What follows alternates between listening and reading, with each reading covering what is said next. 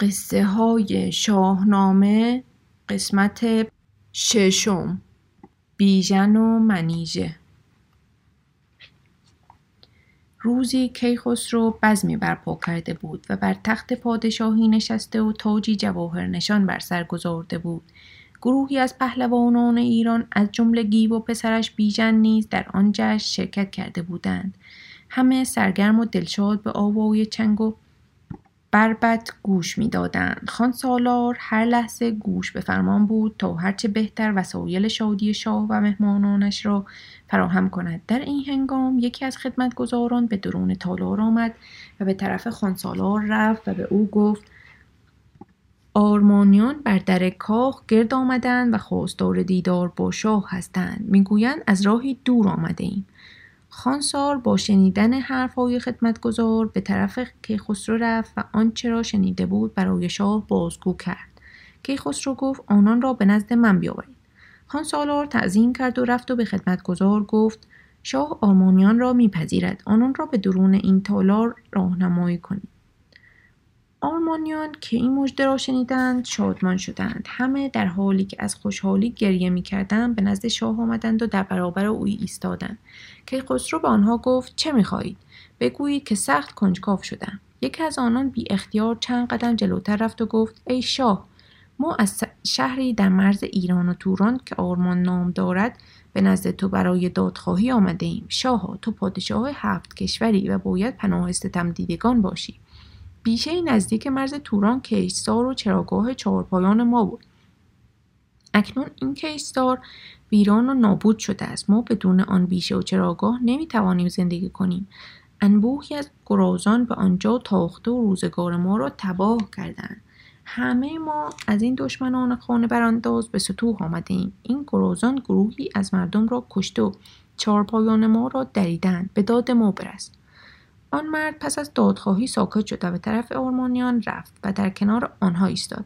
همه در انتظار واکنش کیخسرو بودند. شاه که ظاهراً از شنیدن این شکایت ناراحت و غمگین شده بود، رو به دلاوران و پهلوانانی که در آنجا بودند کرد و گفت ای پهلوانان، دادخواهی این ستم دیدگان را شنیدید. اکنون دلاوری از میان شما باید به این سرزمین برود و همه گرازان را نابود کند. به پهلوانی که همکنون آماده رفتن شود پاداش خوبی خواهم داد. بعد از آن به خزاندار دربار دستور داد که سفره‌ای پهن کند و جواهرات بسیاری بر آن بریزد و نیز فرمان داد تا 10 اسب با زینهای آراسته به زر و گوهر به کاخ بیاورند. سپس رو به پهلوانان کرد و گفت اکنون چه کسی آماده است تا فرمان مرا بپذیرد و با آن سرزمین برود؟ هیچ کس پاسخ نداد. همه سر به زیر انداختند و خاموش بودند. در این هنگام بیژن فرزند گیو جلو رفت و به شاه گفت من آماده‌ام که به آرمان بروم. همه گرازان آنجا را نابود کنم. گیو پدر بیژن از شنیدن سخنان فرزندش نگران شد. او نمیخواست بیژن خود را به خطر بیاندازد و به جنگ حیوانات وحشی برود. رو به کیخسرو کرد و گفت شاها، بیژن جوانی ناآزموده است و هنوز زهر شکست و ناکامی را نچشیده. بیگمان او با رفتن به سرزمین آرمان شما را سرافراز نخواهد کرد. بیژن از مخالفت پدرش خشمگین شد. تصور میکرد که گیو به او توهین کرده است. با هیجان رو به کیخسرو کرد و گفت من با اینکه جوان هستم این توانایی را دارم که با آن بیشه بتازم و همه گرازان درنده را نابود کنم. کیخسرو از عکس‌العمل بیژن خوشحال شد، او را ستود و گفت نگران نباش، ما می‌دانیم که تو پهلوانی دلیر هستی. به فرمان من تو به سرزمین آرمان خواهی رفت. بعد از آن رو به گرگین که پهلوانی با تجربه بود کرد و گفت گرگین، بیژن با اینکه دلاور است آزموده نیست.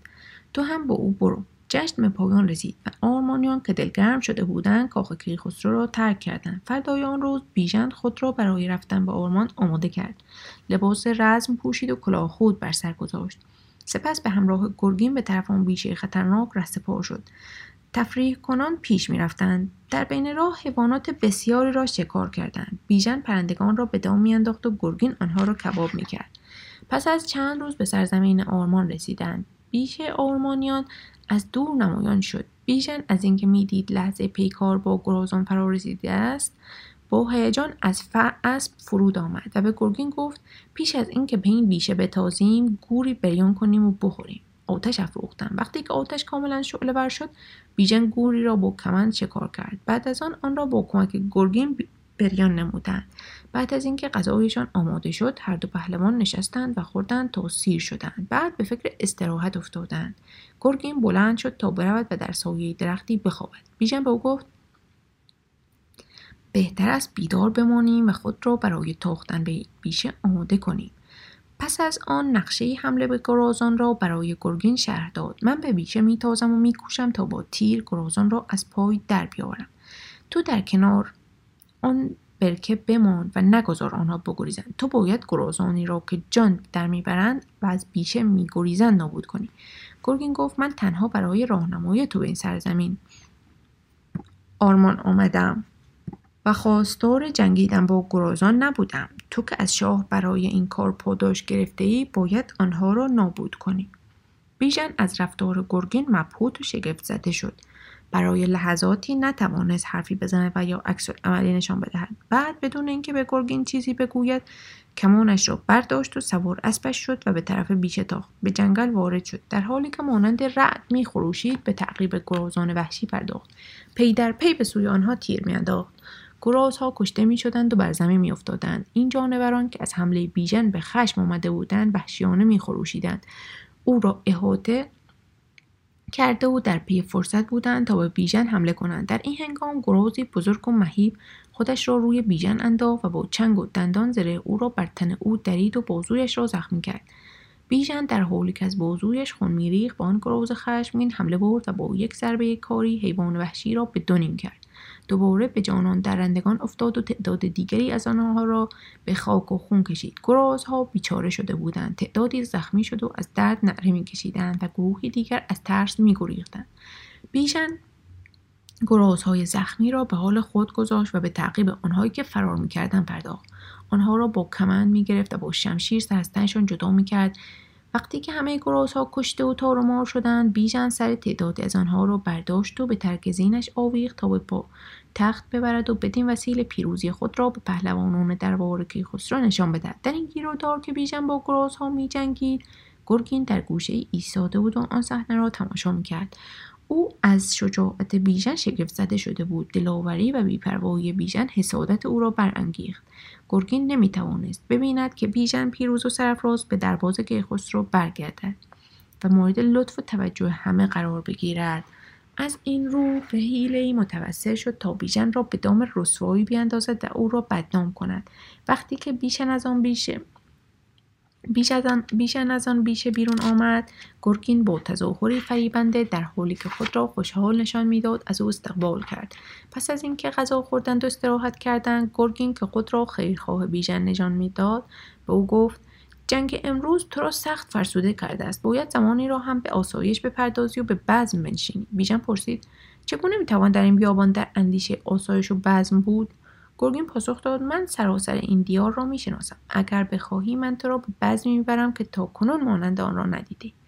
بیژن گفت: این بزم در کجاست؟ گرگین پاسخ داد: به تو خواهم گفت. از اینجا تا مرز توران 2 روز راه است. اگر به آنجا برویم، بهشتی زیبا میرسیم که تورانیان همه ساله در آنجا جشنی برپا میکنند. منیژه دختر افراسیاب اکنون در آن مرغزار به سر میبرد. پس از اینکه به آن بهشت دلگشا رسیدیم، چند روزی را به خوشی و شادمانی سپری میکنیم و سپس به دربار کیخسرو باز خواهیم گشت. بیژن با شنیدن سخنان شیرین گرگین وسوسه شد و تصمیم گرفت به جایی که او میگوید برود و مدتی را با شادمانی در آن بهشت سپری کند. پیشنهاد گرگین را پذیرفت.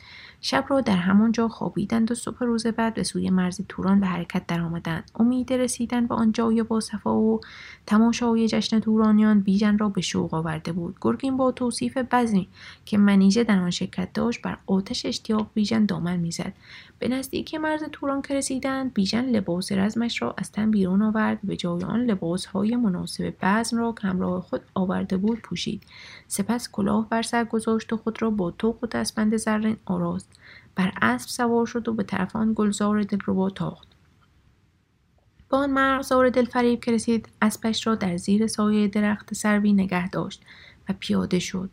مدتی به تورانیان که جشنی با شکوه برپا کرده و به شادی و نشاط سرگرم بودند خیره ماند. تورانیان چنگ می‌نواختند و سرود می‌خواندند.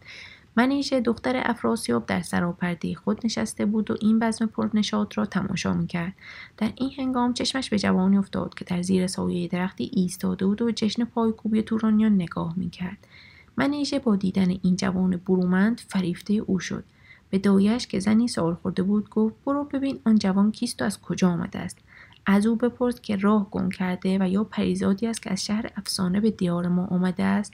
دایه منیژه به نزد بیژن رفت و به او گفت بانوی من میگوید شما که هستید و از کجا آمده اید. بیژن پاسخ داد من بیژن فرزند گیو هستم و از سرزمین ایران آمدم. از اینجا میگذشتم که جشن پایکوبی تورانیان را دیدم. ای بانوی مهربان، من آرزو دارم که منیژه دختر افراسیاب را از نزدیک ببینم. اگر تو مرا به آرزویم برسانی پاداشی گرانبها به تو خواهم داد. دایه حرفی نزد و با تکان سر از بیژن خداحافظی کرد. به سرعت خود را به سراپرده منیژه رسانید و با او گفت او جوان برومندی است که بیژن نام دارد و از ایران آمده است. آرزو دارد که به دیدار شما سرفراز گردد. منیژه گفت دوباره به نزد آن جوان برو و به او بگو که بانوی من شما را میپذیرد. بیژن با شنیدن سخن دایه که او را به سراپرده منیژه دعوت میکرد خوشحال شد و بلافاصله به طرف خیمه منیژه رفت. به نزدیک سراپرده منیژه که رسید لحظه‌ای توقف کرد، سپس با وقار و متانت وارد شد. دختر افراسیاب بیژن را که دید به پیشواز او آمد و به وی سلام کرد. بیژن پاسخ داد. منیژه با او احوال پرسی کرد و از وی خواست تا چند روزی را مهمان تورانیان باشد. بیژن پذیرفت. منیژه دستور داد تا سفره بگسترند و برای مهمان غذا بیاورند. بیژن 3 روز و 3 شب مهمان تورانیان بود و به نزد گرگین که در نزدیکی آن مرغزار چشم به راهش بود باز نگشت. صبح روز 4 هنگامی که بیژن میخواست تورانیان را ترک کند و به نزد گرگین بازگردد، برای خداحافظی به خیمه منیژه رفت. دختر افراسیاب از بیژن تقاضا کرد لحظه‌ای در آنجا بماند. پس از آن از سراپرده خود بیرون آمد و به 2 نفر از کنیزانش گفت بروید و داروی هوش‌ربا را برای من بیاورید. وقتی که کنیزان داروی بیهوشی را در جامی ریخت و به سراپرده منیژه آوردند، منیژه آن جام را برداشت و بیژن تعارف کرد. بیژن جام را گرفت و آن را نوشید. طولی نکشید که بر زمین افتاد و بیهوش شد. منیژه پس از اینکه مطمئن شد بیژن به خواب عمیق فرو رفته است، دستور داد تا کجاوه‌ای بیاورند. کجاوه را کاوردند. کنیزان بیژن را از زمین برداشتند و در آن کجاوه خوابانیدند و چادری هم روی بیژن کشیدند تا اگر کسی به داخل کجاوه نگاه کرد او را نبیند. منیژه بر اسب سوار شد و دستور داد تا همه به دنبال او به طرف شهر حرکت کنند. به نزدیکی شهر که رسیدند توقف کردند تا شب فرا برسد. در روشنایی روز صلاح نبود به شهر وارد شوند، زیرا مردم در رفت آمد بودند و امکان داشت که به راز منیژه پی ببرند. چون تاریکی فرا رسید و پاسی از شب گذشت، مخفیانه داخل شهر شدند و با احتیاط به طرف کاخ افراسیاب حرکت کردند. همه خواب بودند. هیچ کس نفهمید که منیژه بیژن را به کاخ آورده است. منیژه به اطرافیان و کنیزانش سفارش کرد تا این موضوع را به کسی نگویند. بیژن در سرای منیژه بر بستری خوابیده و هنوز بیهوش بود. منیژه که می‌خواست او هرچه زودتر به هوش بیاید، به یکی از کنیزانش گفت آیا می توانی کاری کنی که بیژن به هوش بیاید؟ کنیز پاسخ داد میروم دارویی میآورم به او میخورانم تا به هوش بیاید. منیژه با نگرانی به کنیزش گفت شتاب کن. دارو را به بیژن خوراندند. طولی نکشید که چشمهایش را باز کرد. بیژن به منیژه که در کنار او نشسته بود نگاه میکرد، ولی هنوز نمیتوانست بفهمد چه اتفاقی افتاده است. بعد که کاملا هوشیار شد دانست چه بلایی به سرش آمده است. به خدا پناه برد، زیرا زیر لب دعا میکرد تا خداوند او را از این دام نجات بدهد. به گرگین نفرین میکرد و او را مسبب این رنج و گرفتاری میدانست. به خاطر آورد قبل از این خواب طولانی در سراپرده منیژه و در آن مرغزار بوده است، ولی اینک در بستر خفته و دختر افراسیاب بر بالین او نشسته است. منیژه وقتی که دید بیژن کاملا به هوش آمده است گفت نگران نباش، تو ناگهان مدهوش شدی. ما تو را به کاخ افراسیاب آوردیم و اکنون در سرای من هستی. رفت و آمدهای مشکوک و رفتار منیژه یکی از خدمتگزاران کاخ را کنجکاو کرد. آن مرد از کنیزی پرسید چه کسی مهمان بانویت منیژه است؟ کنیز پاسخ داد نام او را نمیدانم. گمان میکنم که او از ایران آمده است. گفته‌های کنیز آن مرد را واداشت تا به نزد نگهبان کاخ شاهی برود و او را از این واقعه مطلع کند. نگهبان کاخ به محض دریافت این گزارش به نزد افراسیاب رفت و به او گفت شاه منیژه با مرد ایرانی پیمان همسری بسته است و این مرد اکنون در سرای او به سر میبرد. شنیدن این خبر برای افراسیاب ناگوار بود. او از کار منیژه بسیار ناراحت و شگفت زده شد. به گرسیوز که در کنارش نشسته بود نگاه کرد و گفت برادر با این جوان ایرانی چه باید کرد؟ گرسیوز که مانند افراسیاب خشمگین شده بود پاسخ داد آری برادر، دوباره ایرانیان برای ما دردسر آفریدند. افراسیاب و گرسیوز تصور می‌کردند که ایرانیان جاسوسی را مخفیانه به توران فرستادند تا برایشان مشکل بیافرینند. افراسیاب به گرسیوز فرمان داد تا شبستان را محاصره کند. به او گفت با گروهی از نگهبانان به شبستان برو و مرد ایرانی را دستگیر کن. دستگیری بیژن چندان هم آسان نبود چون قصر منیژه دور از کاخ افراسیاب در انتهای باغی مشجر و مشرف جنگلی انبوه قرار داشت و بیژن میتوانست به راحتی از آنجا فرار کند. گرسیوز با گروهی سوار زبده به طرف قصر منیژه رفت و آنجا را محاصره کرد. در داخل قصر هر کس به کاری سرگرم بود و هیچ کس متوجه آمدن سواران به آنجا نشد. گرسیوز به تعدادی از نگهبانان فرمان داد که به پشت بام بروند تا کسی نتواند از آنجا فرار کند. پس از اینکه مطمئن شد قصر کاملا محاصره شده است، با چند نفر به طرف در ورودی شبستان رفت. در بسته بود. گرسیوز به نگهبانان دستور داد تا آن را بشکنند. سه مرد قوی هیکل عقب رفتند و خود را به شدت به در کوبیدند. در از جا کنده شد. گرسیوز و نگهبانان همراهش به درون کاخ هجوم بردند. با ورود نگهبانان زنان از ترس گریختند و خود را در گوشه‌ای مخفی کردند. بیژن از دیدن این صحنه مبهوت شده بود. گرسیوز چون او را شناخت فریاد کشید و گفت ای نابکار، جان به در نخواهی برد. بیژن که مسلح نبود و کار خود را تمام شده میدید به فکر فرو افتاد. با خود اندیشید که بدون سلاح و اسب چگونه میتوانم از چنگ این دژخیمان بگریزم. در این هنگام به یاد خنجری افتاد که آن را همیشه درون چکمش پنهان میکرد. همچنان که نشسته بود بدون جلب توجه گرسیوز و نگهبانان به آرامی ساق پایش را لمس کرد و خنجر را کشید. ناگهان از جا برخاست و فریاد زد من بیژن فرزند گیو هستم. ای گرسیوز، تو مرا خوب میشناسی و میدانی که من از تورانیان نمیترسم. اگر گامی جلوتر بیایید همه شما را از پای در میآورم. نگهبانان خواستند به بیژن حمله کنند ولی گرسیوز با اشاره دست آنها را متوقف کرد و به بیژن گفت تو نمیتوانی در برابر ما پایداری کنی. با من به نزد افراسیاب بیا.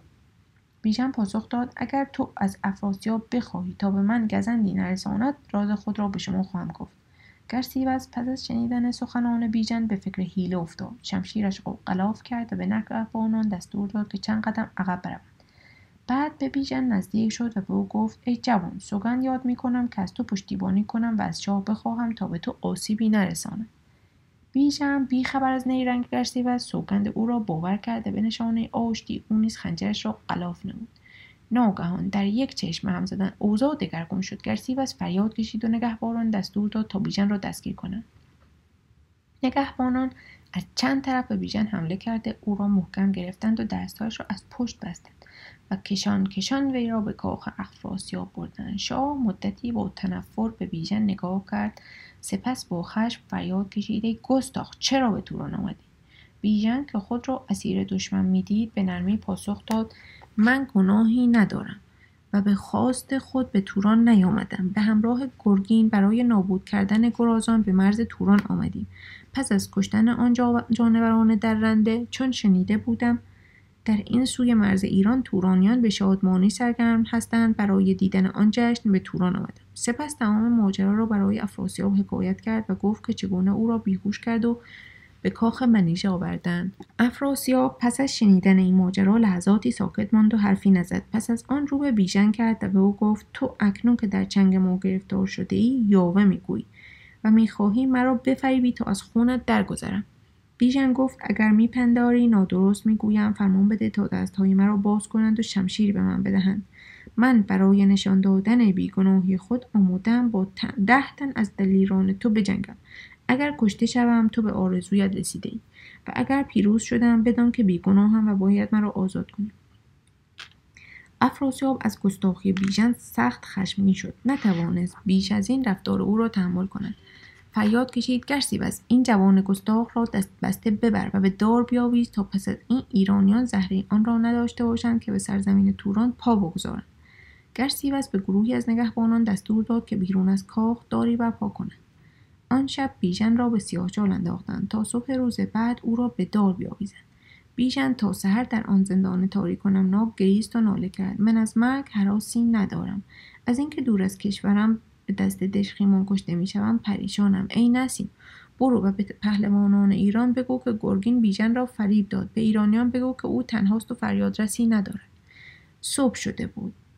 داری در برابر کاخ افراسیاب برپا کرد و مردم در اطراف آن جمع شده بودند. نگهبانان بیژن را دست بسته از کاخ بیرون آوردند و به زیر چوبه دار بردند. سکوت همه جا را فرا گرفته بود. هنوز تناب دار را به گردن بیژن نیانداخته بودند که صدای سم اسبی سکوت میدان را در هم شکست. این سوار پیران بود که برای دیدار با افراسیاب به دربار میرفت. وقتی چشمش به تناب دار افتاد، فهمید که شاه دوباره کمر به قتل بیگناهی بسته است.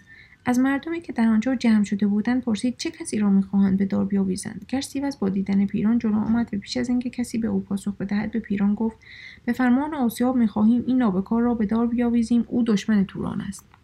پیران کنجکاو شد و برای اینکه بداند این جوان کیست جلو رفت و از نزدیک به چهره محکوم نگاه کرد. هر دو یکدیگر را شناختند. پیران در یکی از سفرهایش به دربار ایران بیژن را دیده و با او آشنا شده بود. مردم هیاهو می‌کردند و منتظر اعدام بیژن بودند و بیژن همچنان در زیر چوبه دار ایستاده بود. تشنگی و گرسنگی او را آزار می‌داد. دیگر طاقت ایستادن نداشت. با این حال دیدن پیران او را امیدوار کرده بود. در حالی که به زحمت حرف می‌زد، ماجرا را با عجله برای پیران تعریف کرد و به او گفت که گرگین او را به این دام انداخته است. پیران از شنیدن قصه غم‌انگیز بیژن افسرده شد. از گرسیوز تقاضا کرد که دست نگه دارد و بیژن را به دار نیاویزد تا وی به دربار برود و از شاه بخواهد که به این جوان نگونبخت رحم کند. گرسیوز خواهش پیران را پذیرفت. پیران با عجله به طرف کاخ رفت و خود را به افراسیاب رسانید. در برابر او تعظیم کرد، دست به سینه ایستاد. افراسیاب از احترام و تعظیم بیش از حد پیران فهمید که او تقاضایی دارد. خندید و گفت: ای پیران، تو نزد من بسیار ارجمندی. چه میخواهی؟ بگو تا تو را به آرزویت برسانم. پیران دوباره در مقابل شاه تعظیم کرد و گفت: آرزوی من این است که بیژن را ببخشی و از گناه او درگذری. افراسیاب پرسید: چرا از من میخواهی که او را ببخشم؟ پیران گفت: تو با کشتن بیژن دوباره آتش کین و دشمنی را بین ایران و توران روشن خواهی کرد. به یاد داری که گفتم سیاوش را نکش و تو به اندرز من گوش ندادی و ایرانیان را برانگیختی تا دم از روزگار ما برآورند؟ اگر دوباره دیوانگی کنی بدان که ایرانیان روزگار ما را تباه خواهد کرد. افراسیاب همیشه از نصایح مشاورش پیران سود برده بود. تندی و خشم او را تحمل کرد. بعد از اینکه سخنان پیران به پایان رسید به او گفت: مگر نمی‌دانی این جوان گستاخ دختر مرا فریب داده و توران را بی‌آبرو کرده است؟ پیران در پاسخ افراسیاب گفت: با این همه از تو خواهش میکنم که دوراندیشی کنی و او را ببخشی. به جای کشتن او را زندانی کن تا ایرانیان بدانند که اگر دوباره گستاخی کنند به سرنوشت بیژن دچار خواهند شد. سرانجام افراسیاب اندرز پیران را پذیرفت. کسی را به نزد گرسیوز فرستاد و او دستور داد که بیژن را به دار نیاویزد و در سیاهچال زندانی کند. گرسیوز پس از اینکه فرمان شاه را شنید، بیژن را دست و پا بسته به روی اسب انداخت و با گروهی از دژخیمان به بیرون شهر رفت. در آنجا دست و پای بیژن را باز کردند و او را به درون چاهی عمیق انداختند. بعد از آن 40 مرد نیرومند سنگ بزرگی آوردند و آن را بر دهانه چاه گذاشتند. گرسیوز پس از انجام این مأموریت به سوی کاخ منیژه حرکت کرد. وقتی به قصر منیژه رسیدند، سواران وحشیانه به درون کاخ هجوم بردند. هر چیزی را که سر راه خود می‌دیدند نابود می‌کردند. بسیاری از اشیاء قیمتی کاخ را دزدیدند. طوری نکشید که قصر به ویرانه‌ای مبدل شد. گرسیوز در حالی که موهای منیژه را به چنگ گرفته بود و ناسزا می‌گفت، او را کشان کشان بیرون آورد. منیژه می‌گریست و التماس می‌کرد. گرسیوز بدون توجه به خواهش و زاری منیژه او را بر اسب سوار کرد و به سوی چاهی که بیژن در آن محبوس بود رفت. در آنجا منیژه را از اسب پایین انداخت و به او گفت: بیژن را در این چاه زندانی کرده ایم. تو نیز به سرنوشت او دچار خواهی شد.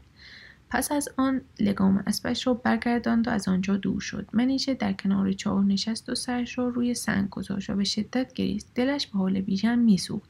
افراسیاب را نفرین میکرد. آنقدر گریه کرد تا از حال رفت و خوابش برد. نیمه‌های شب گرسنگی و سرما منیژه را از خواب بیدار کرد و به یاد بیژن افتاد و با خود گفت که او نیز اکنون گرسنه است. به زحمت بلند شد تا چیزی برای خوردن تهیه کند. تاریکی همه جا را فرا گرفته بود. چند قدم از چاه دور شد، ولی فهمید که در آن بیابان نمیتواند غذایی پیدا کند. به سر چاه بازگشت، آنقدر گریه کرد تا دوباره خواب او را در بود. وقتی از خواب بیدار شد، خورشید طلوع کرده بود. از جا برخاست و به اطرافش نگاه کرد. کمی دورتر درختان باغی توجه او را جلب نمود. با ضعف و ناتوانی به طرف آن باغ رفت. از میوه درختان کمی چید و خورد و مقداری هم برای بیژن به سر چاه آورد. به زحمت از کنار تخت سنگ سوراخی کند و به راهی به درون چاه بازگرد. سپس میوه‌هایی را که با خود آورده بود به داخل چاه انداخت. از آن روز به بعد منیژه پریشان و افسرده بر سر چاه می‌نشست و وقتی که احساس می‌کرد بیژن گرسنه شده، مقداری میوه از باغ می‌چید و به درون چاه می‌انداخت. بدین ترتیب منیژه شب و روز پرستار بیژن بود. گرگین یک هفته در مرز توران منتظر بازگشت بیژن ماند. وقتی از آمدن او ناامید شد، با نگرانی به جستجوی وی پرداخت. برای پیدا کردن بیژن مجبور شد از مرز بگذرد و به مرغزاری که جشن تورانیان در آنجا برگزار شده بود برود، ولی هرچه گشت اثری از بیژن ندید. از اینکه بیژن را فریب داده بود خودش را سرزنش می‌کرد. عاقبت از یافتن بیژن ناامید شد و به سوی مرز ایران حرکت کرد و در راه بازگشت اسب بی‌صاحبی را دید که در آن حوالی می‌چرید. چون نزدیکتر رفت، اسب بیژن را شناخت و فهمید که بیژن به دست تورانیان گرفتار شده است. زین اسب را که در گوشه‌ای افتاده بود برداشت و به پشت آن حیوان گذارد. پس از آن در حالی که اسب بیژن به دنبال او می‌دوید به طرف مرز ایران تافت. پریشانی او را لحظه‌ای آرام نمی‌گذاشت. با خود می‌گفت وقتی به دربار رسیدم به کیخسرو و پدر بیژن چه بگویم؟ مسلماً آنها مرا مقصر می‌دانند، از من بازجویی می‌کنند و به آسانی دست از سرم برنمی‌دارند.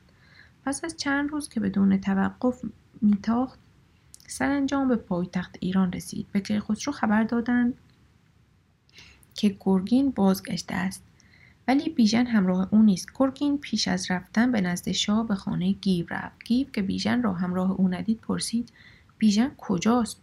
گرگین از شرم سر به زیر انداخت و حرفی نزد. گیو با دیدن وضع پریشان گرگین دانست که برای فرزندش اتفاقی افتاده است. با ناراحتی و خشم گفت بیژن کجاست؟ چه بر سر او آمده است؟ گرگین همچنان ساکت بود و حرفی نمیزد. در این هنگام گیو چشمش به اسب بیژن افتاد. بی اختیار فریاد کشید و بر زمین غلتید و بیهوش شد. هزیان میگفت. گاهی به هوش میآمد و مینالید و دوباره مدهوش میشد. وقتی که کاملا به هوش آمد شروع به گریستن کرد و با حالتی زار گفت خداوندا، اکنون که بیژن را از من گرفته ای، جان مرا هم بگیر.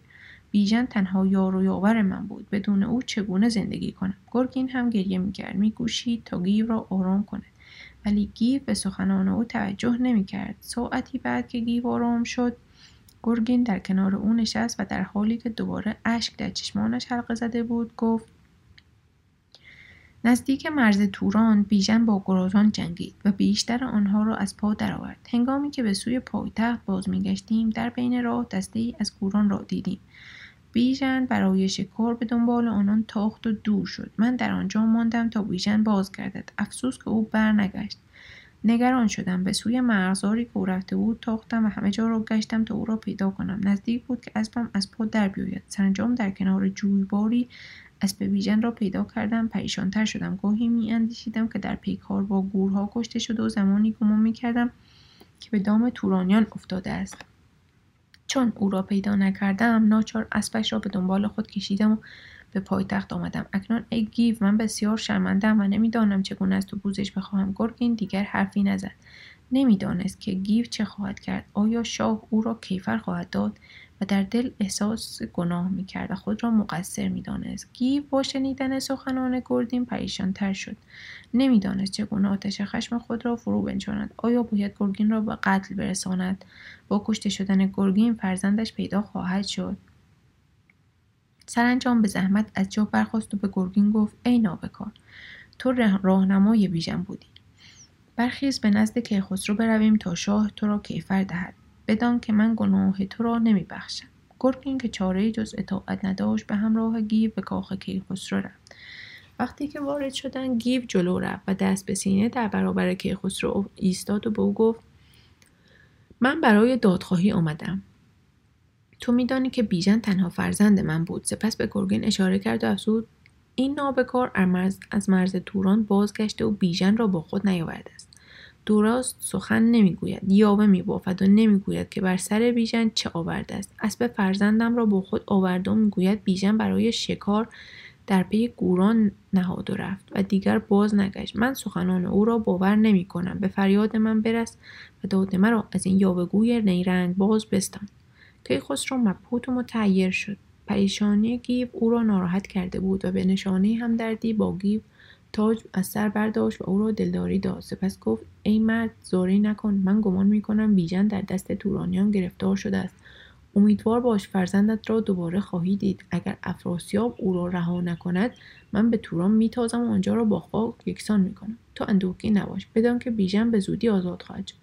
سخنان کیخسرو گیو را قدری آرام کرد و دست از زاری و شکایت برداشت. گیو امیدوار شده بود، میدانست که شاه برای نجات فرزندش کاری خواهد کرد. حاضران از شنیدن این ماجرای عجیب ناراحت شده و منتظر بودند تا ببینند شاه با گرگین چه خواهد کرد. سرانجام کیخسرو با اشاره دست گرگین را که در گوشه ایستاده و سر به زیر انداخته بود فراخواند. گرگین شرمسار و مضطرب به طرف شاه رفت. خودش را به پای او انداخت و شروع به گریه و زاری کرد و گفت شاه زنده باشی من. اما کیخسرو به او فرصت نداد که حرفش را تمام کند. او را از خود دور کرد و با خشم گفت به جای گریستن بگو بیژن کجاست؟ چه بر سر او آوردی؟ اگر می‌خوای زنده بمونی بهتر است راست بگو. گرگین از تهدید کیخسرو بسیار ترسید چون فهمید که خواهش و التماس سودی ندارد. ناچار همان سخنانی را که به گیو گفته بود دوباره برای شاه تکرار کرد. اما کیخسرو هم مانند گیو سخنان او را باور نکرد. با خشونت گفت ای نابکار تو را به سزای رفتارت میرسانم. سپس دستور داد تا جلادان قل و زنجیر بیاورند و دست و پای او را ببندند. گرگین دوباره شروع به التماس و زاری کرد. کیخسرو با خشم فریاد کشید ای فرومایه بایست، باید فرمان می دادم که تو را بکشم. در این هنگام دشخیمان وارد شدند. آنها با زنجیر دست و پای گرگین را بستند، سپس او را کشیدند و بردند. بعد از بردن گرگین کیخسرو دوباره گیو را دلداری داد و گفت همان گونه که دیدی گرگین را به سزای رفتارش رساندم. تو نگران نباش، من در جام جهان نما نگاه خواهم کرد و بیژن را در آن خواهم دید. اگر بیژن به دست تورانیان گرفتار شده باشد با سپاهی گران به آنجا میتازم و فرزندت را از چنگال آنان رها میکنم. گیو از دلجویی که خسرو خوشحال شد و ناراحتی خود را فراموش کرد. از شاه و کسانی که در قصر او بودند خداحافظی کرد و کاخ را ترک نمود. کیخسرو به وعده‌اش وفا کرد و در زمان مناسب برای نگاه کردن در جام جهان نمای خود آماده شد. قبای رومی پوشید و کلاه کیانی بر سر نهاد. سپس جام گیتی نما را به دست گرفت. از ماهی دریا تا آهوی صحرا در آن جام دیده می شدند. کیخسرو به ترتیب 6 کشور را یک به یک در آن جام دید، ولی در هیچ یک از این کشورها اثری از بیژن نیافت. چون نوبت به توران رسید ناگهان بیژن در آیین جام پدیدار شد. او را در چاهی تاریک و هولناک زندانی کرده بودند و دختری بر سر آن چاه نشسته بود و گریه می‌کرد. تماشای جام به پایان رسید. کیخسرو مطمئن شد که بیژن در دست تورانیان اسیر است. به گیو که بی‌صبرانه انتظار می‌کشید گفت تورانیان بیژن را در چاهی زندانی کردند و در جام جهان نما دختری را دیدم که بر سر آن چاه نشسته است و گریه می‌کند. بیژن در آن زندان بسیار رنج می‌کشد، اما باید او را از این گرفتاری برهانیم. سپس با خود زمزمه کرد چه کسی می‌تواند برای رهایی بیژن به توران برود. بعد مانند اینکه چیزی به خاطرش رسیده باشد رو به گیو کرد و گفت ای گیو تنها رستم دستان میتواند یاور ما باشد. پس از آن فریاد کشید رستم را از زابلستان فرا بخوانید. پس از گفتن این حرف رو به گیو کرد و گفت تو خود به زابلستان برو و به رستم بگو که خسرو از تو میخواهد که بیدرنگ به پایتخت بیایی. هنگامی که اینجا آمدی تو هم با او به توران برو، بدان که رستم ما را از این اندوه و پریشانی رها خواهد کرد. سپس دستور داد تا کاتب و نامه‌نگار دربار بیاید. کاتب شاه آمد و در کنار او نشست. کیخسرو گفت و او نوشت ای رستم ای یاور و یادگار نیاکان ما، به فریاد ما برس. تو جهان را از گزند دیوان رهانیده ای، تو سر بسیاری از گردنکشان را از پیکر جدا کرده ای. اکنون ما به یاری و پشتیبانی تو نیازمندیم. بیژن در چنگال تورانیان گرفتار است. امید من و گیو و گودرز و همه ایرانیان تو هستی. پیام مرا که دریافت کردی بیدرنگ و با شتاب به نزد ما بیا تا چاره جویی کنیم. نامه نوشته شد و شاه آن را مهر کرد.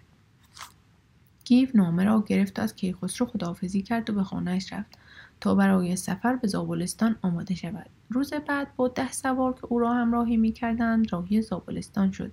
از بیابان‌های خشک و سوزان گذشتند. راه 2 روزه را در 1 روز پیمودند تا به زابلستان رسیدند.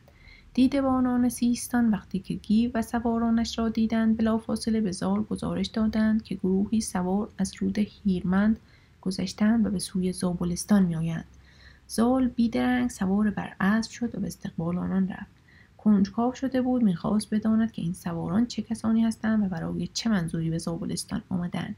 هنوز راه زیادی نرفته بود که به گیو و سوارانش رسید. زال گیو را شناخت و چون او را ناراحت و پریشان دید با خود گفت بیگمان دوباره مشکلی پیش آمده و شاه ایران به رستم نیازمند شده است.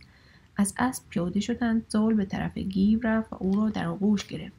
پس از احوال پرسی گیو علت آمدنش را به زال گفت و اندکی از رنج و ناراحتی خود را برای او تعریف کرد. بعد از زال پرسید رستم کجاست؟ او پاسخ داد رستم در شکارگاه است. گیو گفت من اکنون به شکارگاه می روم، نامه‌ای از کیخسرو با خود دارم که باید بیدرنگ به او برسانم. زال که گیو را خسته و مضطرب می دید به او گفت شتاب نکن، رستم به زودی می آید، بیا تا به سرای من برویم.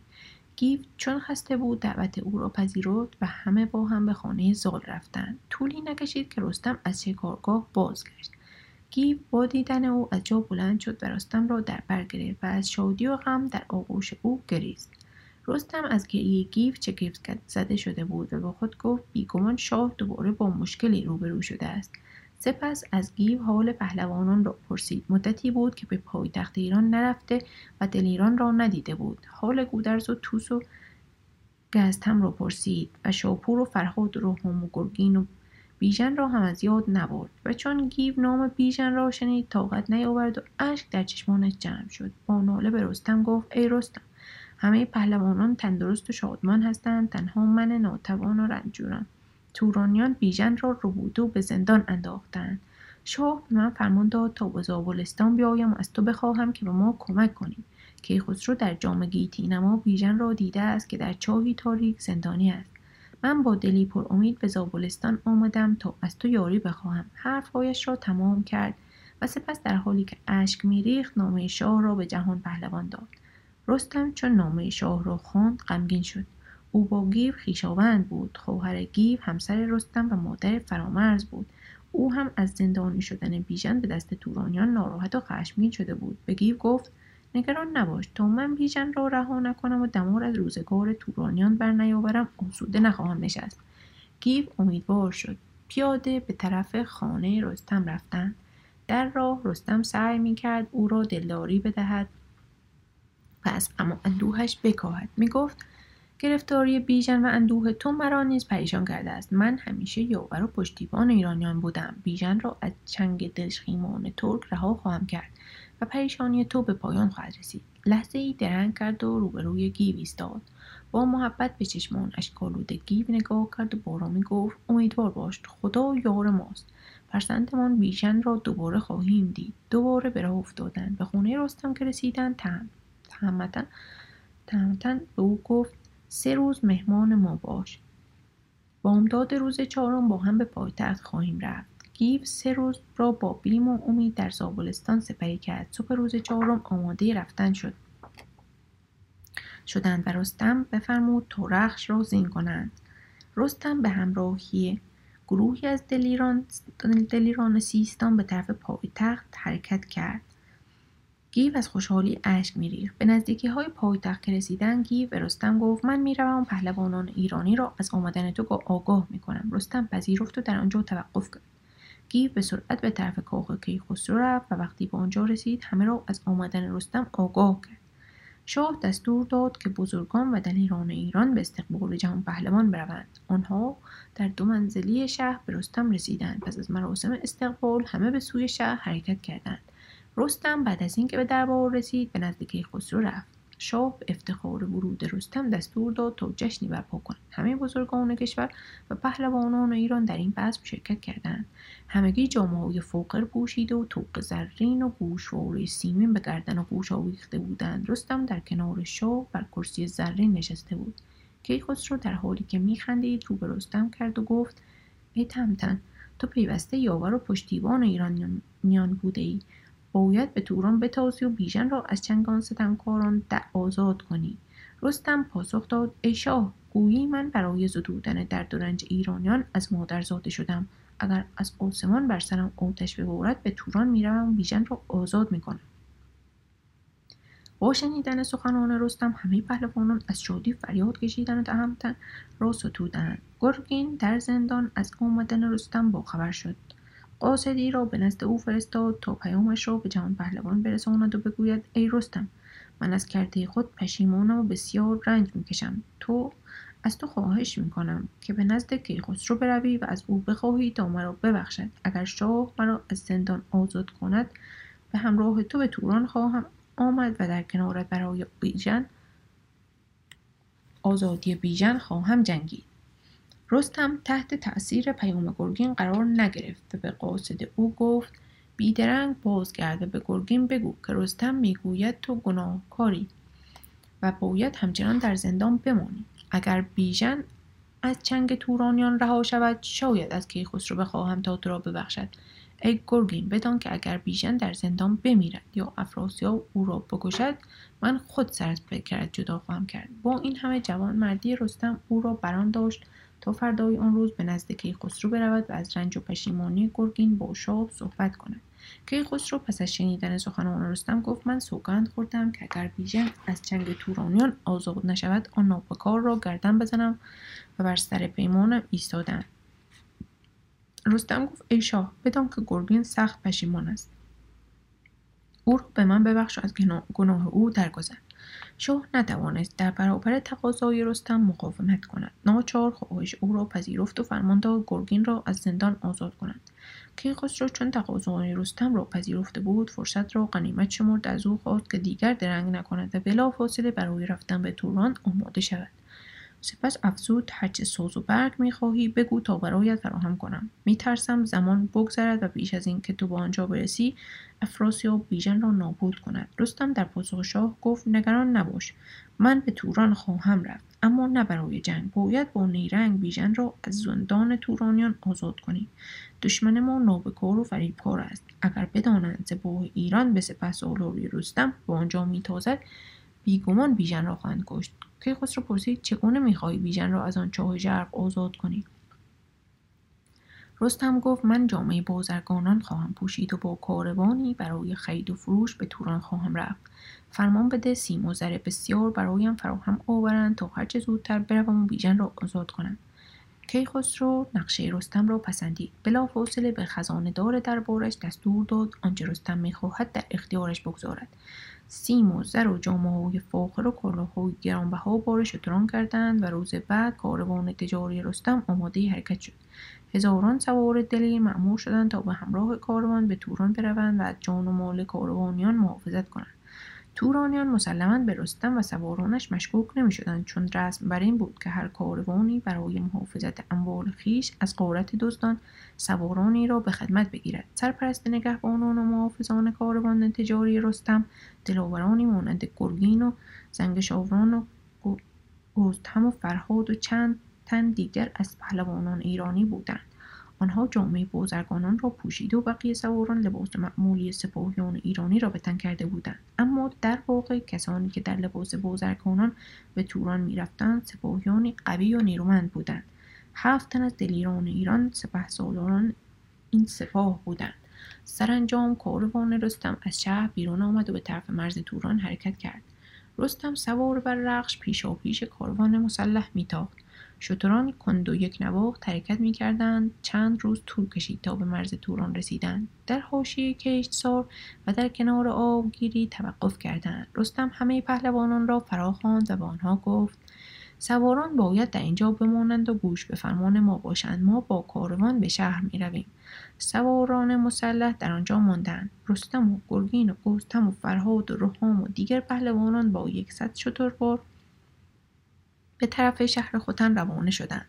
در طول راه هر وقت کاروان به روستایی نزدیک میشد، مردم با شنیدن زنگ شتران برای تماشای بازرگانان ایرانی از خانه‌هایشان بیرون می آمدند. هنگامی که کاروان وارد شهر خوتان شد، مردم آن شهر در مسیر کاروان به تماشا ایستاده بودند. آنها را به طرف خانه پیران که فرمانروای خوتان بود راهنمایی کردند. رستم با همراهانش چون به نزدیک خانه پیران رسیدند، او را دیدند که با چند تن از دوستانش از روبرو می‌آید. آنها از شکار برمیگشتند. پیران از یارانش خداحافظی کرد و بدون اینکه به کاروان رستم توجه کند به درون خانه رفت. رستم دستور داد جامی را از زر و گوهر پر کنند. جام را به غلامی سپرد و خودش در حالی که افسار زرین دو اسب را در دست داشت به خانه پیران رفت. پیران در ایوان خانه‌اش ایستاده بود که دید رستم از رخش پیاده شد. او را نشناخت، پرسید تو کیستی و از کجا آمدی؟ رستم پاسخ داد من بازرگانی از ایران هستم. خداوند مرا به سوی شهر خوتان راهنمایی کرد. زر و سیم و پوشیدنی و گستردنی بسیار دارم. بعد از آن جام پر از گوهر را به پیران تقدیم کرد و گفت این دو اسب رهوار را نیز به شما پیشکش می‌کنم. پیران با تشکر هدیه‌ی رستم را پذیرفت و او را به داخل خانه‌اش دعوت کرد. به او گفت تا هنگامی که در شهر خوتان هستید مهمان ما باشید. رستم از او سپاسگزاری کرد. پیران افزود در شهر ما به کاروان شما گزندی نخواهد رسید. آزادانه به خرید و فروش بپردازید. تو به خانه فرزند من برو و مهمان او باش. رستم بار دیگر از پیران تشکر کرد و گفت من نگرانم و بهتر است که با یارانم به سر ببرم. پیران گفت آنچه می‌خواهی بکن. من نیز برای نگهبانی از کاروانی شما سوارانی خواهم گماشت. فردای آن روز همه مردم که فهمیده بودند قافله‌ای به خوتان آمده است برای خرید و فروش به کاروانسرا و بازار شهر هجوم آوردند. بازار داد و ستد رستم کاملا گرم شده بود. منیژه همچنان بر سر چاه اشک می‌ریخت و همدم بیژن بود. برای او غذا تهیه می‌کرد و از شکافی که در کنار سنگ ایجاد کرده بود به درون چاه می‌انداخت و تا حدی از گرسنگی بیژن می‌کاست. در این گیر و دار به او خبر رسید که قافله‌ای از کشور بیژن به خوتان رفته است. منیژه برای آگاه کردن ایرانیان و کمک گرفتن از آنها به سوی خوتان رفت و در حالی که گریه می‌کرد خودش را به رستم رسانید. رستم از وضع پریشان آن دختر تعجب کرد و با مهربانی از او پرسید تو کیستی و چرا به دیدن من آمدی؟ منیژه پاسخ داد من دختر افراسیاب هستم، مگر ایرانیان از گرفتاری بیژن آگاه نشدند؟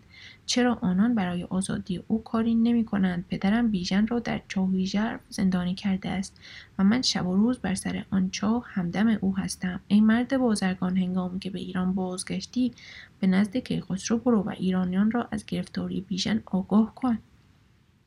رستم از اینکه به این زودی فهمیده بود بیژن هنوز زنده است و این دختر میتواند برای رسیدن به مقصودش به او کمک کند خوشحال شد، ولی از ترس اینکه مبادا جاسوسان افراسیاب به رازش پی ببرند با خشم فریاد کشید از من دور شو، من بیژن را نمیشناسم و هرگز به دربار کیخسرو نرفتم. منیژه از عکس‌العمل غیرمنتظره بازرگان ایرانی ناراحت شد. اشک در چشمانش حلقه زد و در حالی که بغض گلویش را می‌فشرد به رستم گفت ای مرد بزرگوار، مگر آیین ایرانیان این است که ستم دیدگان را از خود برانند و آنان را ناامید کنند؟ رستم پاسخ داد شاید اهریمن تو را واداشته است که بیایی بازار مرا آشفته کنی. من امروز از کار خویش باز ماندم.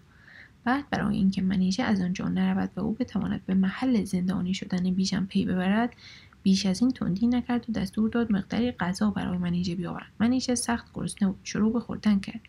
رستم آهسته به او گفت آنچه از تو می‌پرسم آرام پاسخ بده. چرا افراسیاب بیژن را زندانی کرده است؟ منیژه با تفصیل درد و رنج خود و بیژن را برای رستم شرح داد و از او خواست تا به ایرانیان بگوید هرچه زودتر برای نجات بیژن کاری بکنند، زیرا بیژن از زندگی ناامید شد و دیگر نمی‌تواند عذاب آن چاه هولناک را تحمل کند. رستم پس از شنیدن درد دل منیژه از او پرسید چرا از بزرگان توران نمی‌خواهی که به نزد پدرت بروند و از او خواهش کنند تا بیژن را ببخشد از گناهش درگذرد؟ منیژه حرفی نزد. رستم دستور داد دوباره مقداری غذا بیاورند و به منیژه بدهند تا برای بیژن ببرد.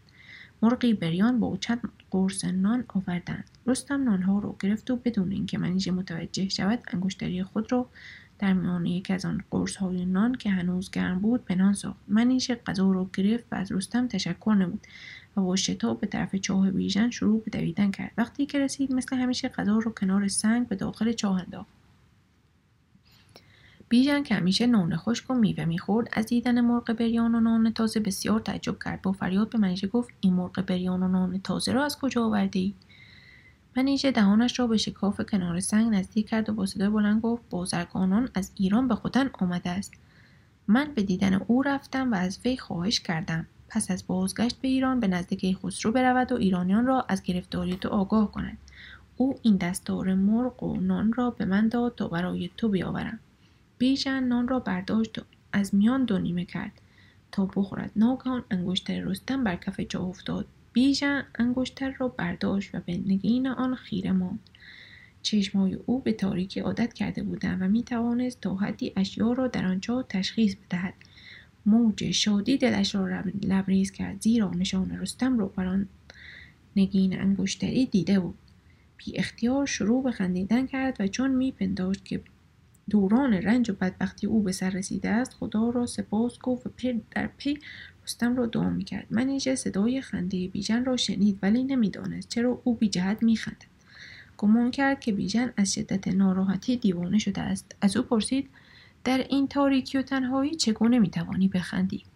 بیژن پاسخ داد: باید بخندم و شادمان باشم زیرا به زودی از این زندان رها خواهم شد. اگر رازدار باشی به تو خواهم گفت که چه کسی مرا آزاد می‌کند.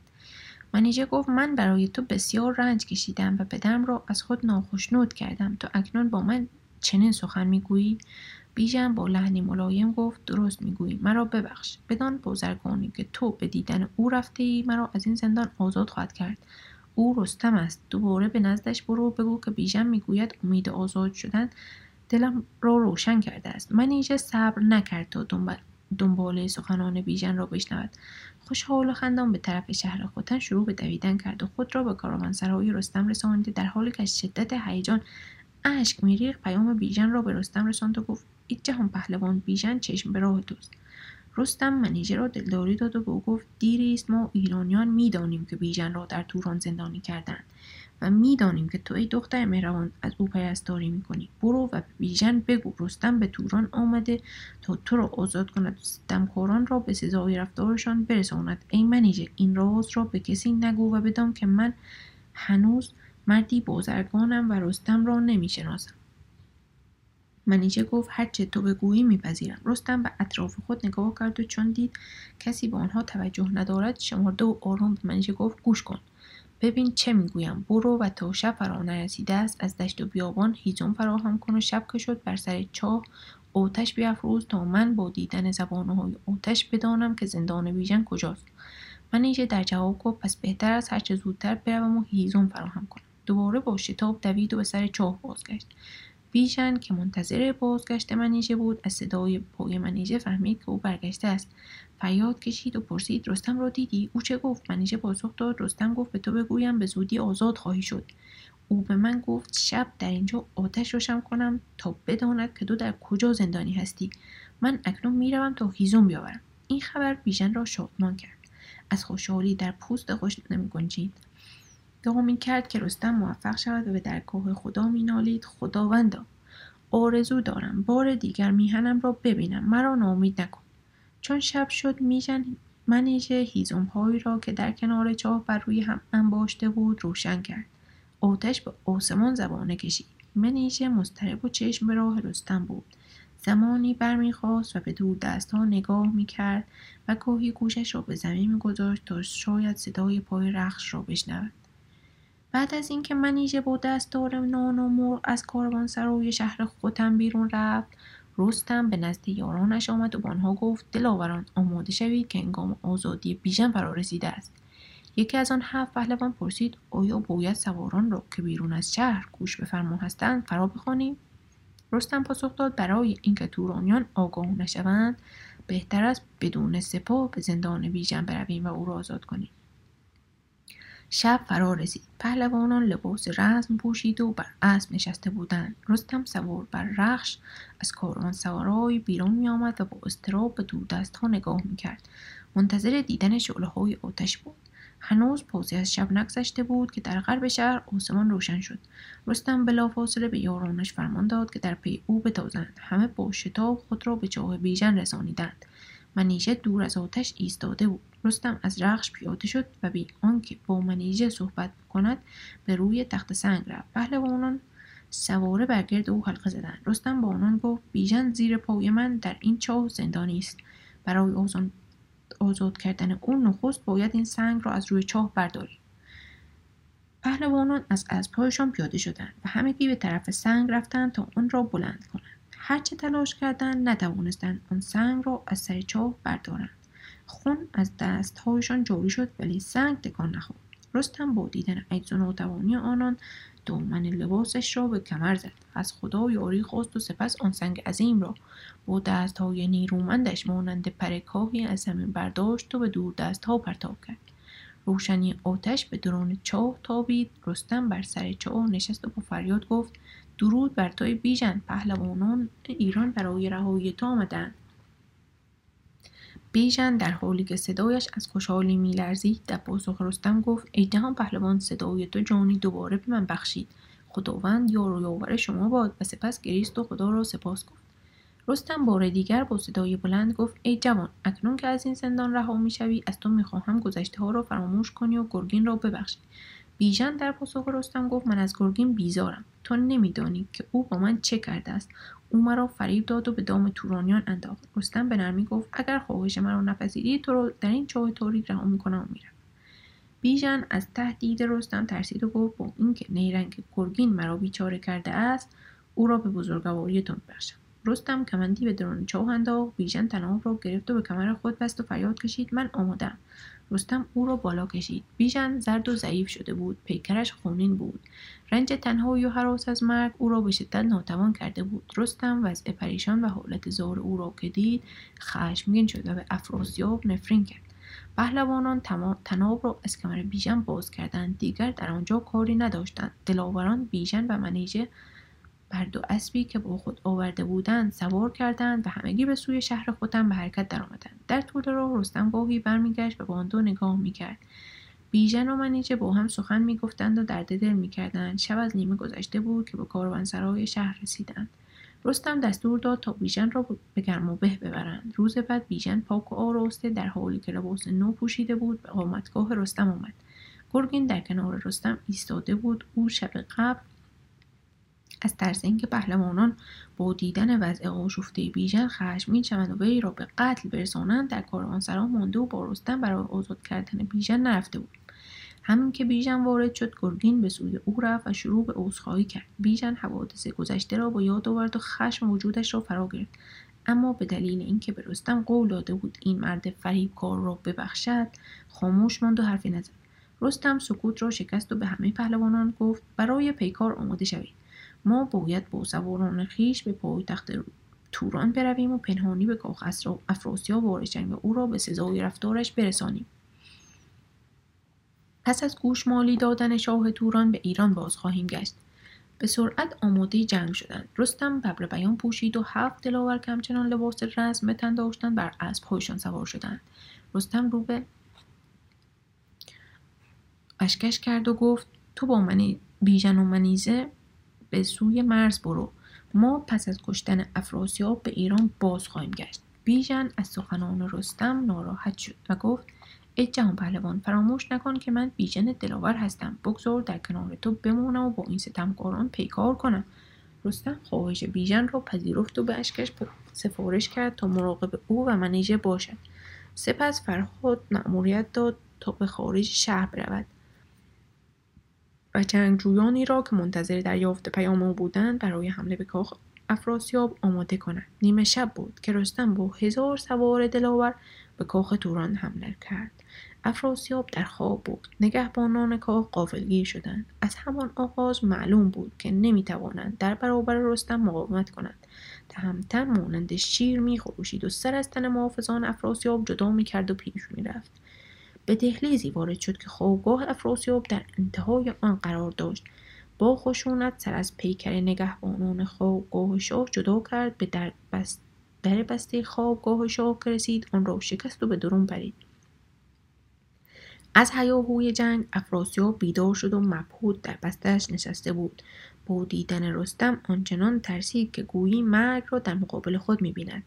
رستم فریاد کشید ای نابکار، برخیز که زندگیت به پایان رسیده است. پیش از اینکه بمیری باید بدانی که من بیژن را از چاه ستم تو آزاد کردم. در این گیر و دار بیژن نیز به خواگاه و ستمگر رسید. شمشیری در دست داشت و میخواست به افراسیاب حمله کند. رستم جلوی او را گرفت و گفت دست نگهدار، او نباید به این آسانی بمیرد. بیژن خطاب به افراسیاب با صدای بلند گفت ای افراسیاب نفرین بر تو، به سزای رفتارت خواهی رسید. شاه توران واقعیت تلخ را فهمیده بود، دریافته بود که با مرگ فاصله چندانی ندارد. پی در پی فریاد میکشید و نگهبانان را به یاری میطلبید. گروهی از محافظان قصر که هنوز در برابر سپاهیان رستم مقاومت میکردند میکوشیدند تا به داخل خوابگاه نفوذ کنند، ولی هر کس پا به درون میگذاشت بیدرنگ کشته میشد. افراسیاب از درگیری رستم و بیژن با نگهبانان استفاده کرد و در مخفی کنار بسترش گشود و از پله‌های تاریک پایین رفت. رستم و بیژن از غیبت ناگهانی افراسیاب متعجب شدند. آنها یقین داشتند که او از راهی پنهانی گریخته است، ولی هرچه جستجو کردند نتوانستند آن راه مخفی را پیدا کنند. از خوابگاه بیرون آمدند و رستم فرمود تا سراسر کاخ را به آتش بکشند. سواران اشیاء قیمتی را به اسب‌ها بار کردند و سپس کاخ را آتش زدند. هنوز کاخ افراسیاب در آتش می‌سوخت که رستم و سواران ایرانی به سوی مرز به حرکت درآمدند. رستم می‌دانست که پس از این شبیخون افراسیاب آرام نخواهد نشست و با سپاهی عظیم به ایران حمله خواهد کرد. از این رو قاصدی را به دربار کیخسرو فرستاد و به ایرانیان هشدار داد تا برای جنگ با توران آماده شوند. کیخسرو پس از دریافت پیام رستم سپاه ایران را به سرعت آماده حرکت به طرف مرز توران کرد. سپاهیان ایران به مرز توران رسیده بودند که با سواران رستم مواجه شدند. رستم پس از دیدار با سران لشکر ایران گروهی را به داخل خاک توران فرستاد تا اوضاع آنجا را بررسی کنند. دیر نگذشت که جاسوسان خبر دادند لشکری عظیم از توران به طرف مرزهای ایران در حرکت است. رستم پس از دریافت این خبر دستور داد تا برای استراحت منیژه دور از اردوگاه سپاهیان خیمه برپا کنند. 100,000 تورانی مجهز به گرز و شمشیر و تیر و کمان سوار بر اسبان جنگی در حال پیشروی بودند. فرار بیژن از چاه و به آتش کشیده شدن کاخ افراسیاب تورانیان را برآشفته و خشمگین کرده بود. دیدبانان سپاه ایران به رستم گزارش دادند لشکر توران همچون سیلابی خروشان به سوی ما روان است. دشت از انبوه دشمن سیاه شده است، آنان بیشمارند. رستم پس از شنیدن گزارش سری تکان داد و گفت باکی نیست، روباه به چنگ شیر می آید. به سپاه ایران فرمان آماده باش داده شد. طبل نواختند و در بوق دمیدند. رستم بر رخش نشست و به طرف تورانیان حرکت کرد. دلیران و سواران ایرانی هم در پی او با آرایشی پرشکوه می تاختند. اشکش و گزد هم فرمانده جناح راست بودند. روحان و زنگ شاوران در سمت چپ فرماندهی می‌کردند. بیژن در قلب سپاه آماده جنگیدن بود و رستم پیشاپیش همه می‌تاخت. دو سپاه به یکدیگر نزدیک می‌شدند. افراسیاب با دیدن آرایش جنگی سپاه ایران سخت مضطرب شد. به لشکرش فرمان توقف داد و برای مقابله با ایرانیان او نیز به آرایش لشکر خویش پرداخت. چپ لشکر را به پیران سپرد و هومان را فرمانده جناح راست کرد. قلب سپاه را هم به گرسیوز و شیده واگذار نمود. دو سپاه خروشان و خشمگین به یکدیگر نزدیک شدند. رستم پیشاپیش سپاه ایران از راست به چپ و از چپ به راست میتاخت و ایرانیان را به حمله تشویق میکرد. لشکر توران و سپاه ایران به هم رسیدند و در مقابل یکدیگر صف کشیدند. رستم که در قلب سپاه بود به سوی تورانیان تاخت و در میانه میدان رخش را نگه داشت و خطاب به افراسیاب با صدای بلند گفت ای ترک شوریده بخت، ای افراسیاب، تو که دل جنگیدن نداری چرا با این سپاه گران به جنگ شیران آمدی؟ افراسیاب پاسخ نداد. رستم دوباره خروشید شیر از یک دشت گور نمی هراسد و هزاران ستاره در برابر تابش آفتاب فروغی ندارد. آن شیر و آفتاب ایرانیانند و آن دشت گور و هزاران ستاره شما تورانیان هستید. بدان که تو و سپاهت امروز از چنگ ما رها نمی‌شوی. افراسیاب از تهدید رستم سخت ترسید. رو به لشکریانش کرد و خطاب به آنان گفت ای نامداران سپاه توران، اگر امروز بر ایرانیان پیروز شوید سیم و زر و گنج و گوهر به پایتان خواهم ریخت. تورانیان هلهله کردند و حمله آغاز شد. تاخت و تاز سواران میدان جنگ را در دریایی از گرد و غبار غرق نمود. جهان تاریک شد، قوقایی برپا شده بود. نیزه بر پیکر سواران فرود می آمد و سرها از تن جدا می شد. رستم میدان جنگ را با آتش کشیده بود. به تورانیان رحم نمی کرد و از کشته پشته می ساخت. گرز به دست از قلب سپاه به راست و از راست به چپ می تاخت و با فریاد ایرانیان را به جانفشانی فرا می خواند. مراقب اوضاع بود. او به پیروزی سپاهیانش اطمینان داشت و می دانست که دلاوران ایرانی لشکر توران را شکست خواهند داد. اشکش که در جناح راست پیکار میکرد چپ تورانیان را بیچاره کرده بود. روحام و فرهاد که در چپ سپاه می‌جنگیدند راست ترکان را در هم می‌شکستند. بیژن دلاور هم در قلب میدان جنگ با سوارانش جنگاوران زبده تورانی را وادار به عقب نشینی کرده بود. سرها همچون برگ‌های پاییزی به زمین می‌ریخت و در زیر سم اسمان مانند گوی به این سو آن سو پرتاب می‌شد و متلاشی می‌گشت. خون دشت را فرا گرفته بود. درفش سپاه توران بر خاک افتاد. افراسیاب چون دید لشکر توران شکست خورده و دیگر نمیتواند در برابر خشم رستم و سپاه ایران مقاومت کند، بر اسبی تازه نفس سوار شد و با هزاران سپاهی از میدان جنگ گریخت و به سوی توران رفت. رستم که کاملا مراقب اوضاع بود وقتی دید افراسیاب میدان جنگ را ترک می کند با گروهی از دلاوران ایرانی به تعقیب او پرداخت. یاران افراسیاب برای اینکه شاه توران بتواند از چنگ رستم بگریزد به جنگ و گریزی مذبوحانه دست دادند، ولی تلاش آنها در برابر خشم و قدرت رستم و سپاهیان ایرانی بی‌نتیجه بود، زیرا رستم اجازه نمیداد که آنان به راحتی فرار کنند و جان سالم به در ببرند. باران نیزه و تیر اندک سوارانی را که زنده مانده بودند و از جان افراسیاب دفاع می‌کردند بر خاک می‌انداخت. رستم دو فرسنگ افراسیاب و همراهانش را تعقیب کرد. 1000 سوار تورانی در این جنگ و گریز کشته شدند و گروهی از آنان نیز به اسارت درآمدند.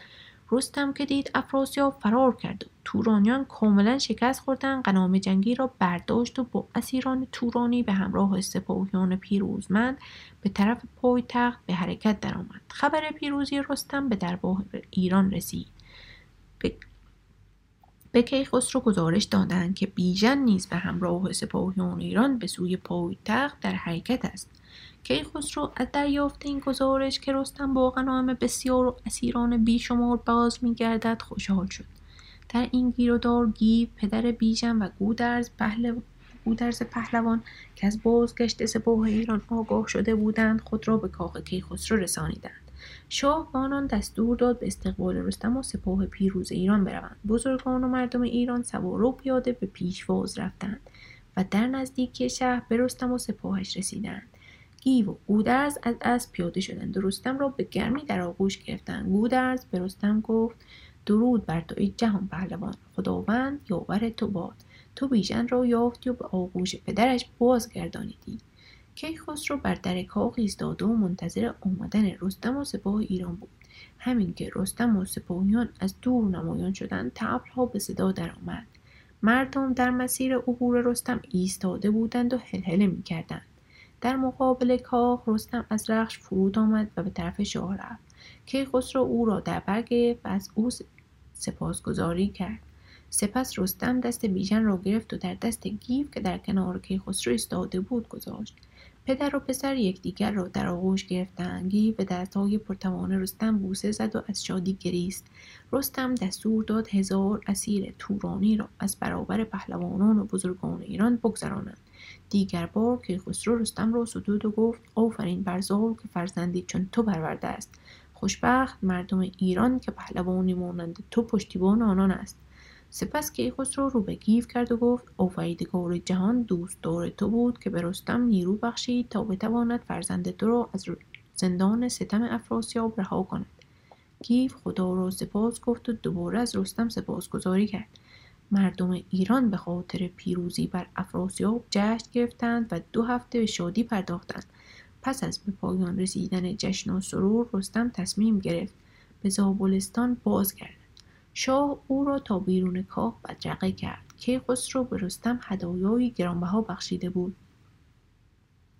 100 اسب و شتر که بارشان زر و گوهر بود. رستم با کیخسرو و پهلوانان ایران خداحافظی کرد و برای مردمی که به بدرقه او آمده بودند دست تکان داد و بر رخش هی زد. پس از رفتن رستم کیخسرو بیژن را به نزد خویش فراخواند.